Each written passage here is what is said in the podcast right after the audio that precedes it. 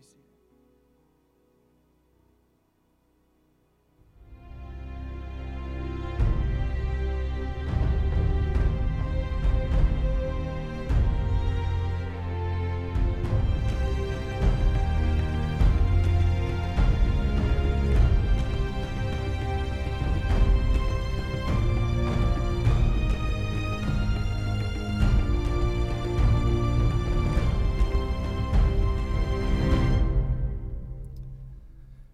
Appreciated the band leading us in that song, and there's a line in that song that says, You are peace, you are peace, even when my fear is crippling. And we're in a time right now in our world when we see what's happening on the news where it's easy to be shaken, it's easy to be rattled with what's going on in the world events around us. When we see the acts of terror and panic and, and fear when we see the refugee crisis and, and how do we handle that and how do we deal with that and the conversation in, in the public square and on social media, how do we handle these things? And then when we see this stuff, our emotions, they run the gamut. There's a range of emotions that we feel. Sometimes we see some of those images. We think back a couple of weeks and months of a boy being washed up on the shore, and there's sadness that grips our heart. There's pain, there's sorrow when we see the lives that were affected through the shootings at this theater in, in Paris and in different places. But our, but our emotions can continue on, and, and we go through grief, and, and sometimes it moves towards anger, towards vengeance, towards revenge. And ultimately, what can really grip us is fear. Fear can really get a hold of us. And, and so, how do, we, how do we deal with that? Now, I remember for me a time when fear gripped me like it never had before. It was back in the mid 90s. I had finished my undergraduate work, and then I did a year of school over in Germany.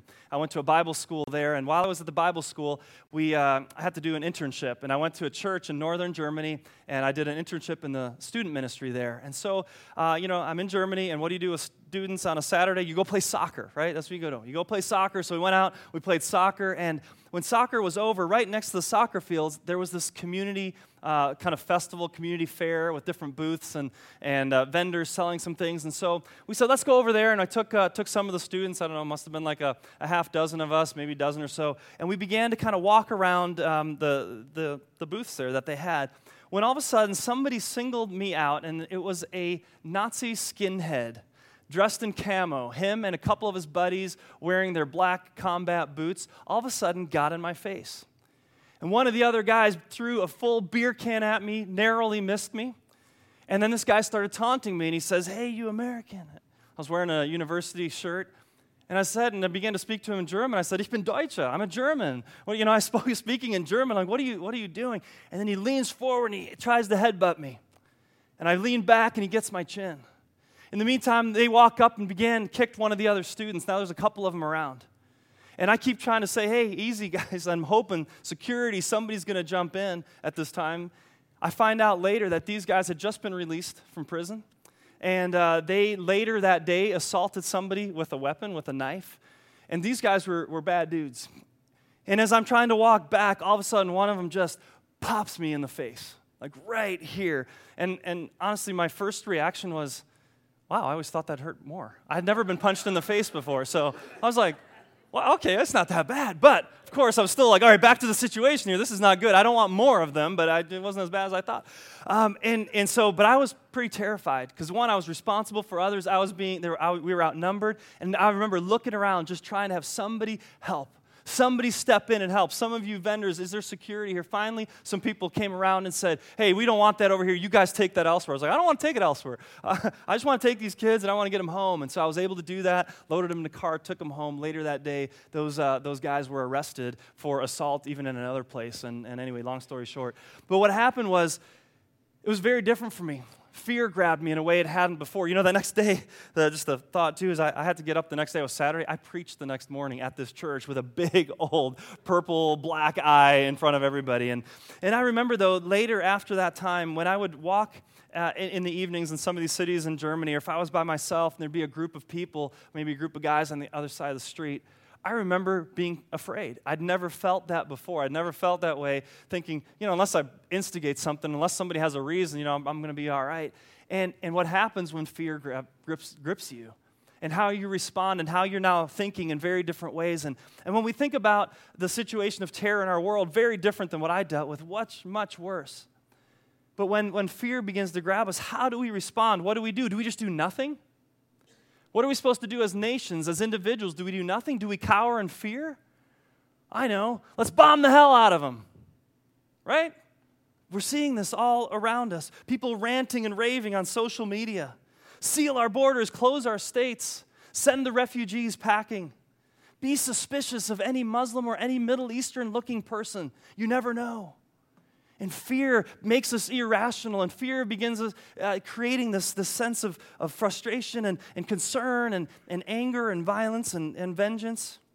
How do we respond? Because these responses isn't just how do we respond, how do we respond as believers? How do we respond as people of faith, people who are people of the book of Scripture? And I want to talk to us about that today because all those responses that I mentioned before were also responses in the range that I've heard among followers of Christ. And I want to give us some handles, some lenses to more thoughtfully and intelligently respond to this. Now, today I'm not making political statements. I don't have solutions. I don't pretend to know what the government ought to do and all the answers to these pieces. But I think we need to look through the lens of Scripture to help us understand how to even process this, how to deal with the fear that we are facing. Now, we're in this series, 31 Kings. And it's the story of Joshua, who is the leader of the people of God, the Israelites, as they take and take hold of this land called the Promised Land. And they and we've been following them for weeks as they take over and defeat 31 kings to finally settle this land. Today we're in the final two chapters, chapter 23 and 24 of Joshua. And what's interesting here now, Joshua is old. He's gone through this whole conquest. They've settled the land, they've divided it up among the people. And in these final uh, two chapters, Joshua is now speaking as the senior statesman. And he's giving them the final words. In chapter 23, he's calling all the leaders together and speaking to them. And in chapter 24, he's calling all the people together. And what's interesting when we think about the situation they find themselves in is they have now settled this land and de- determined these borders. Here they are, a nation that's to be following God, that worships God, and all the nations around them have different ideologies, different practices, different beliefs, different worships and religions. They're trying to fight back their borders. There's refugees among their midst. Sounds familiar? This has been dealt with before in many different ways. But how does this nation of Israel now, in this promised land, deal with the world around them? What is their role? What is their purpose? And what does that mean for us today? That's what we're going to look, look at. If you're a, maybe here for the first time, or maybe you're a, a new believer, or maybe you don't even know about God, I'm glad you're here this morning because you're going to get to hear and see what God is calling the followers of Christ to. What is he calling the church to? How do we respond? And for those of us that follow Christ, let this be a reminder. As we hear the words of Joshua, let's also hear and see what does this mean for us today. And so we're going to take a look at this and begin, begin with Joshua, and then we'll look at some of the rest of Scripture as well. So let's pray and ask God to really open our hearts to what He has. Lord, thanks for this time.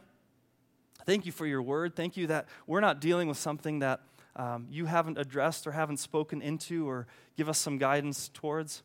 And so may we be open to hear what your word has to say this morning. Speak truth into us and speak your life into our hearts. In Jesus' name, amen. So we're going to look at chapter 23 in Joshua, and I've uh, pulled out a few verses just to give you a little bit of an overview, uh, kind of a Cliff's Notes version, version of uh, chapter 23. And uh, so let's look at a couple of verses here. Joshua addressing the leaders um, in his final days. The years passed, and the Lord had given the people of Israel rest from all their enemies. Joshua, who was now very old, called together all the elders, leaders, judges, and officers of Israel. He said to them, I am an old man now. You know how old Joshua was at this time? 110. okay? Not an understatement. He was 110. He was 80 years old when he started leading them to take this conquest, and God had given him strength and courage. And here he is at 110. and He's speaking these final words of wisdom to his leaders and to the people. I am an old man now. You have seen everything the Lord your God has done for you during my lifetime. The Lord your God has fought for you against your enemies. Then he goes on in verse 6 So be strong Remember where that was first heard in this book of Joshua in chapter 1? when God tells him, Joshua, be strong and courageous. Now, in his final speech, he tells them, continue, be strong, continue to be strong. Be very careful to follow all the instructions written in the book of the law of Moses. Do not deviate from them in any way. Make sure you do not associate with the other people still remaining in the land. Do not even mention the names of their gods, much less swear by them or worship them, but be faithful. Be faithful to the Lord your God as you have done until now. Then moving on. Soon I will die, going the way of all the earth. Deep in your hearts, you know that every promise of the Lord your God has come true. Not a single one has failed. And finally, in verse 16, he says, But if you break the covenant of the Lord your God by worshiping and serving other gods, his anger will burn against you, and you will quickly be wiped out from the good land he has given you. So, just in a summary here, quick, of this, the speech that he's giving to the leaders, he's telling them these, these, these words Be strong, be courageous. You've settled this land now and you, you, you are my people here. Now be faithful. Stick to God's word, stick to his truths, and live that out. And when you worship, worship the one true God. Don't worship the other gods around you. Worship the one true God. You know what that is? That's the first commandment. The first commandment of the Ten Commandments. Worship the Lord your God alone, right? Thou shalt not worship any other gods besides me. Now we can step back now and look at the big picture. God has established for himself a nation. What is this whole book of Joshua about? This whole idea of the promised land. Because you can step back and say, wow, isn't that nice? God had his own little special people, and he gave them his own little special favor, and he took out some other kings, and now he was going to lavish the blessings on them. They're good, everyone else is bad. Protect and hold on to what you have, and stay pure, and, and don't let anyone else in. You could read it that way, but that's not correct. Because if you think that God just had this one exclusive nation, that they were going to be exclusionary or privileged to what God had, that was not his intended purpose. When we go back to Abraham, when God gave this promise to Abraham, what was Israel supposed to be about? He actually said to him, Abraham, you will be the father of many nations, not just one nation, many nations. And he said, You will be a blessing to all the families of the earth, not just to one family. And then he said this I will bless you so that you can be a blessing to others. So, what God was trying to do here as He established His people was for them to shine a bright light, to be this, these people that understand worshiping the true God and the way that they live and what they experience as they live that out. It would influence and begin to transform the nations and the people around them, and they would shine a bright light in this world. And all throughout Scripture, we hear the importance of this faithfulness in worshiping God alone. Don't mix and bow down to other gods, mixing ideologies, faiths, beliefs. And we see that in our own culture. We see this as followers of Christ, and as parents, you understand this if you're trying to raise your children in these Christian values. We are surrounded by different ideologies and beliefs and faiths, and there's a big common uh, understanding out there, which is like, well, you know, everybody's got a little bit of something, and somewhere in that mix is the, the truth. And so, hey, just kind of follow what you want and believe what you want. And here the scripture screams out and says, no. Follow and worship the Lord your God only. Stick to his word, stick to his truth, because that's where life and where truth is found. And Joshua is challenging his people in this nation, saying, Do not give in. We need the purity of this light and this truth and this worship in God.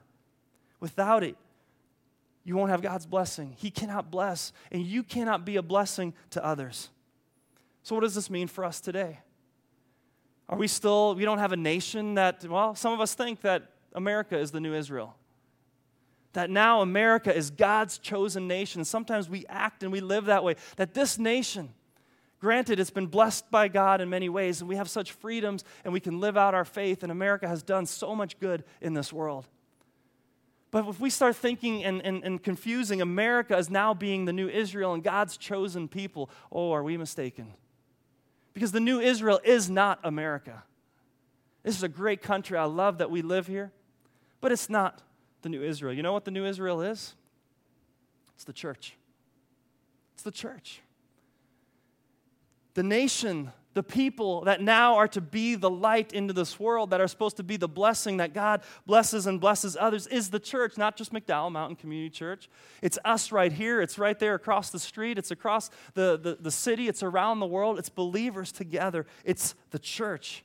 And the church is called to live a different way. And that same call goes out, as Joshua said to his people we are to be strong and courageous, worship the one true God, be faithful. Live that out. Don't deviate from God's word and watch what God can do. And so, as we think about these issues that we're dealing with today terror and refugees and dealing with peace and borders and kingdoms what I want to look at is a couple of these areas and say, how should we respond as the people of God versus the world, versus those that don't know God? So let's talk first about kings and kingdoms. I mean, this world is defined by kings and kingdoms. We're talking about 31 kings here in Joshua. When we look at our world, there are kings and kingdoms everywhere. What defines a king and a kingdom? Boundaries borders, right? I'm going to define this piece of land as mine, and then I will rule that as king. You come in here, I'm going to bop you, I'm going to take you out. This is my land. And actually, you know, I might want a little more land. So I'm going to come to you, the king, and I'm going to take you out, I'm going to take more land. And so this is the way the kingdoms of the world work. You have got to protect your borders and your boundaries, and you've got to keep what's yours as yours. So you defend it and you fight it. Now, I'm grateful for the men and women that defend our nation and protect the freedoms and the peace that we have here. And yet, that's a nation thing. That's a worldly thing that happens. And that's the way our world has functioned since the beginning of time. But Scripture teaches us that we're part of a different kingdom. Jesus talked over and over again about the kingdom of God. Interesting that he uses the word kingdom, right? Language we understand. But his kingdom is not of this world. His kingdom is not defined by boundaries and by borders and by walls and by tanks and by missiles. And God's kingdom, which is lived out and is brought through the church, is not defined by physical boundaries, but is a spiritual reality. It's a spiritual nation. We don't have barbed wire, and again, we don't point our missiles against others. We actually have no walls. God's kingdom looks a lot more like this world from outer space than it does from a map that we see. When you see the shot of the earth, no boundaries, no borders, God sees his people and he sees his church. And he calls the church to be his agent in this world, and that he is the king of all kings, and he rules in this kingdom, and that our allegiance is first and foremost to that kingdom as followers of Christ. Now, the church and the world and the kingdom of God does have a boundary, it does have a border, but it's actually very small. It's a door and it's a door that is propped open. And it's a door that is Jesus Christ. Scripture says, and Jesus himself says, I am the door. I am the way, the truth, and the life. No one comes to the Father except for me. And he props that door open and he says, Come to me, all you who are weary and carry heavy burdens, and I'll give you rest. I'll give you rest. Remember hearing that word in Joshua? Over and over when, they were, when, when God promised them the land. He says, I'm, I'm going to give you this land and lead you to a place of rest. And then Joshua says, when they had finished fighting, they'd come to a place of rest. Well, Jesus is the new Joshua. Joshua was a foreshadowing of Jesus. The names are actually the same Joshua and Jesus. It means the one who saves. And Jesus now is the one who, who saves, and He is the one that is our rest. It's not found in a physical border, it's not found in a physical land. His rest comes from the kingdom of God, it's not of this world. And kingdoms are pursuing peace. So, how do we respond differently in this area of peace? Well, in the world, the way the world uh, protects its peace is by force. Peace by force. That is kind of an interesting concept, isn't it? Peace by force, by strength, by might, by submission, by intimidation. Now, again, I'm not making a political statement here. Governments have to do what governments have to do, and I'm thankful that there is force that keeps evil people out and allows us freedoms in our land. But, but we have to process this through and think how do we respond as believers? Can this force really create peace? No matter how much we build up our walls in this, in this country, no matter how much money we put into military spending, can we create peace in this nation? The answer is an unequivocal no, we cannot because we don't currently have it. I lived in Florence. You know how many people are in the prisons there? About 14,000 men and women. Why are they there? Because they're violent, some of them. Some of them because they, they have perpetrated great crimes. We can build up our borders, but do school shootings still happen? Do theater shootings still happen? Do drunk drivers still kill people? Do people still commit armed robberies and, and break into homes and, and punish people and do things? Yes. Absolutely. So, force, peace by force, is not a long term solution, it is a temporary solution, perhaps. See, the problem with this approach is that the true enemy is not kept out by man made borders or force. The true enemy cannot be kept out by man made borders or force because the true enemy is in the human heart. Evil resides in the human heart, and force and borders and military cannot change that. Only one can, and that's God's kingdom. In Zechariah 4 6, it says, Not by might nor power, not by force or strength, says the Lord, but by my spirit.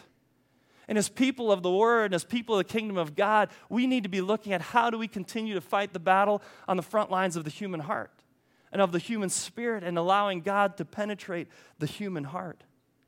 We understand peace differently. In Scripture, it says the peace that followers of Christ have is a peace that surpasses understanding. We look around and it doesn't make sense that followers of Christ should be at peace. But we are, because peace is not based on the absence of war. Our peace is not based on the physical surroundings around us, it's a peace that is within. It's a peace that comes in the heart, in a wholeness of relationship with God, of being right with God, of having the freedom in your heart that says, You can kill my body, but you can't take my soul.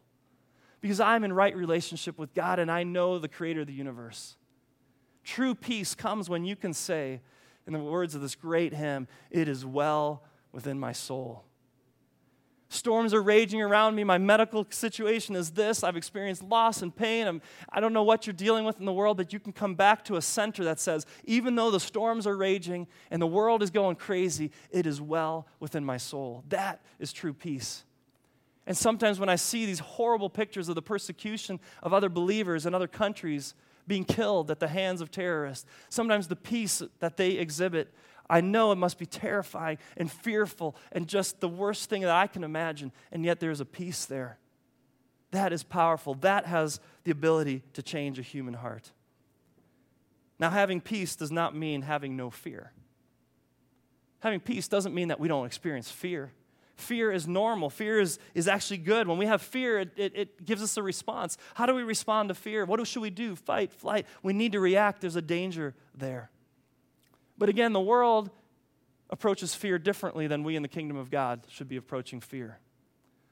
The world fuels it. Governments feed fear.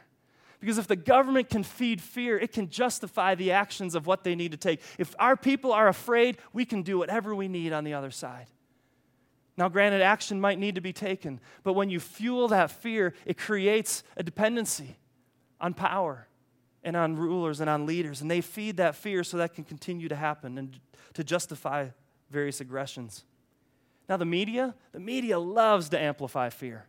The media loves to build up fear because when you build up fear, you gain viewership. You gain people tuning back in. And if there's fear, we want to hear more. And so you hear things like, coming up tonight at 11 o'clock, what's lurking right under your pillow that could kill you? Bed bugs. Oh, you got to tune in. Do you give your children milk? Beware what's lurking inside that gallon of milk that you don't know, right? And it feeds into that and, and, and dials you in because fear makes us long towards that. We go towards that. We want answers and solutions. And the media and everyone fear, feeds that because it's a way of control, it's a way of manipulation. But in the kingdom of God, it is not like that. Do you know that in Scripture there are over there are 365 fear not statements? Interesting, isn't it? 365 fear not statements. As, almost as if God said there's one for every day of the year. Anytime an angel appeared or God appeared, fear not, the first words out of God's their mouth or the angel's mouth. Let me just read to you a couple of scriptures. Just listen to these scriptures. What scripture says when it comes to fear. Jesus says, I have told you all this so that you may have peace in me. Here on earth, you will have many trials and sorrows, but take heart because I have overcome the world. So have no fear of them, and do not fear those who kill the body but cannot kill the soul. Right? We have to look beyond us. It's not the body, it's the soul. In 2 Timothy, for God has not given us a spirit of fear, but a spirit of power and of love and of self discipline. In Isaiah, God says, Fear not, for I am with you. Be not dismayed, for I am your God. I will strengthen you, I will help you, I will uphold you with my righteous right hand. And another passage in the New Testament says, There is no fear in love, Perfect love casts out fear. See, the New Testament, God does not, does not just deal in fear and try to win us over through fear. He wants to win us over through love. And as His people, we ought to be the people that respond in love and that push fear back and say, I will have no fear. Somebody asked me after first service, sometimes I fear coming here because I don't know what will happen. We're gathering as believers, and I don't know what could happen in a public setting like this. And I said, you know what? Trust me, I know. I'm standing right here in front of the door. First shot comes at me, all right? I'm very aware of that. But, but that's the whole point. You cannot have fear. Perfect love drives out fear. And if this is where I go, this is where I go. I'd rather be worshiping and teaching and preaching God's word than anything else. We need to have confidence and trust in God because fear can grip us and make us do irrational and things, uh, things react in a way that, that God never intends us to react to. How do we deal with these things? How do we deal with the refugees all around us? It's so easy to have ideologies and just to have ideas and the political statements and to go down party lines, and, and, and, and it's a complicated issue, granted. How do, we, how do we keep ourselves safe, and yet how do we deal with compassion? But when, when the refugees and this crisis begins to have a face and a name, it feels very differently. A couple years ago, when I was still at my last church, there was a family, a Syrian family, who were there and who have come to the States here in the valley, escaping the terrors of Syria and the terrors of the government to protect their family and their children and the grandparents. They've all moved over here and they've tried to just find and, and, start life over again. The husband's still traveling back and forth to try to maintain a business because these are educated people, hardworking people who have business and are losing everything, and yet at the same time, they love their country. They'd love to go back. But they're also appreciative of the opportunity to have a chance and a start and ability to live in peace and freedom here. And it looks different when you know them. I had the privilege a couple of uh, years ago to go to Lebanon and to be and to visit some refugee camps in the southern border of, of Lebanon, some Syrian refugee camps, some Bedouin refugee camps, living in tents, children running around, you know, looking to, to be nourished, to have hygiene, to have education, people that are caring for those needs, Christian organizations that are looking after them. It's real. When you sit there and you talk to them, you hear their stories. In Beirut, there's been some families that have been resettled in some real meager housing situations. I got to deliver some Operation Christmas, uh, those shoe boxes that we pack for kids. I got to deliver them to a couple of families. And I got to bring them to a house where there was a mother with a young daughter and, a, and, a, and another daughter in her 20s, early 20s. But the terror that they had been through, a husband that they don't even know, the dad, they don't know what happened to him, whether he was kidnapped, whether he was been killed. They have no paperwork, they have no, nothing to document that. And so the government organizations that aid refugees don't know what to do with them because they need that, those documentations. They're stuck. She's working long hours, the, the older daughter. No days off, no weekends, no vacation, just constant work, just enough to try to pay the rent.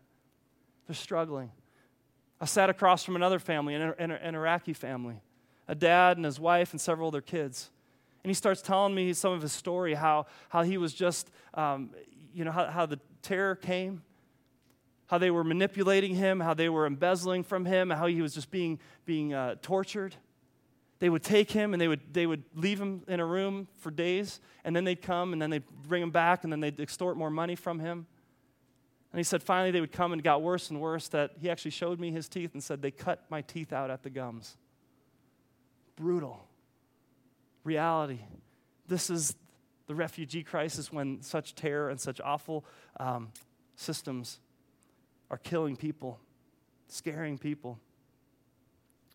But the uh, refugee story is actually even closer to me than, than some of these experiences because I think about my own family. And I think about my grandparents and my dad and his family back at the end of world, during World War II in the 1940s had to leave everything they had. They were in, they were in, in Ukraine and in Poland and Germany, and every time the, the forces advanced, the Russian forces advanced, all of a sudden the word would come pack everything up, leave everything you have, and they would load up their kids and everything they had in a couple of wagons, left their home, left their fields, left everything, and, and, and went eastward. And then they'd resettle, and then it happened again, and it happened again. They left everything, lost everything, were refugees on the move several different times. Then my dad and his parents and a couple of his siblings settled in what was East Germany. And we know what happened in East Germany as the communists took over and, and began to tighten the borders, and it was an oppressive system. My dad, as a young man, said, I cannot live in this. I've got to get out of here. Before they built the wall and totally closed it off, he tried to escape but was caught. They arrested him, they put him in, in, in, jail, and they threatened him to an inch of his life. Don't you ever try to escape again. Being a young man and realizing that this kind of system is not what I want to sacrifice and live my life for, he tried one more time, risking his life to do it.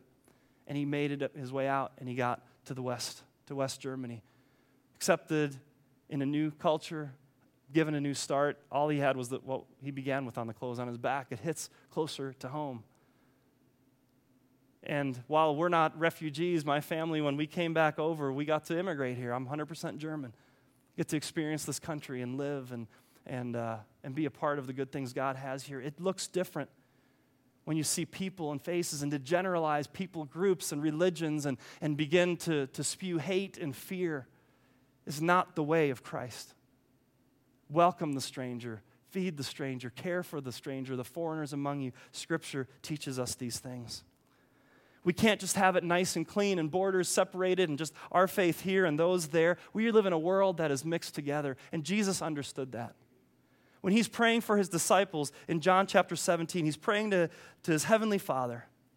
And he's talking to him and he's saying, Look, the, the disciples, like, we're here in this world, and how do we live in this world that's, that, that has competing, again, views and ideologies and religions? And here's how he's praying for his disciples in John chapter 17, beginning at verse 14 I have given them your word and the world hates them because they do not belong to the world, just as I do not.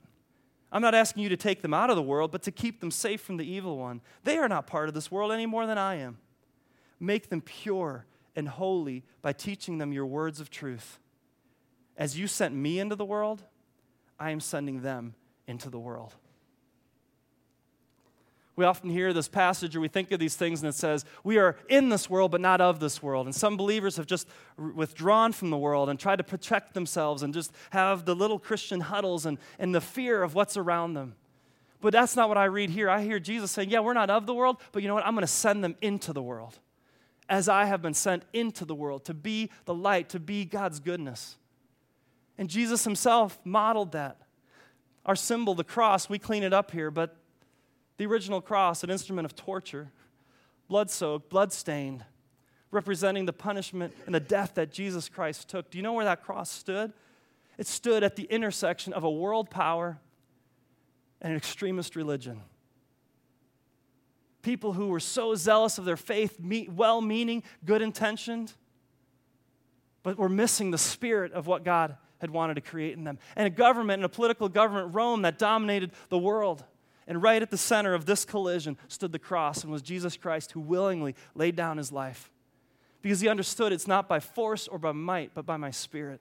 And the only way to conquer death, the only way to conquer evil, the only way to conquer sin was to lay down his life and to give up his life so that in that we would find new life, modeling for us the very posture of love.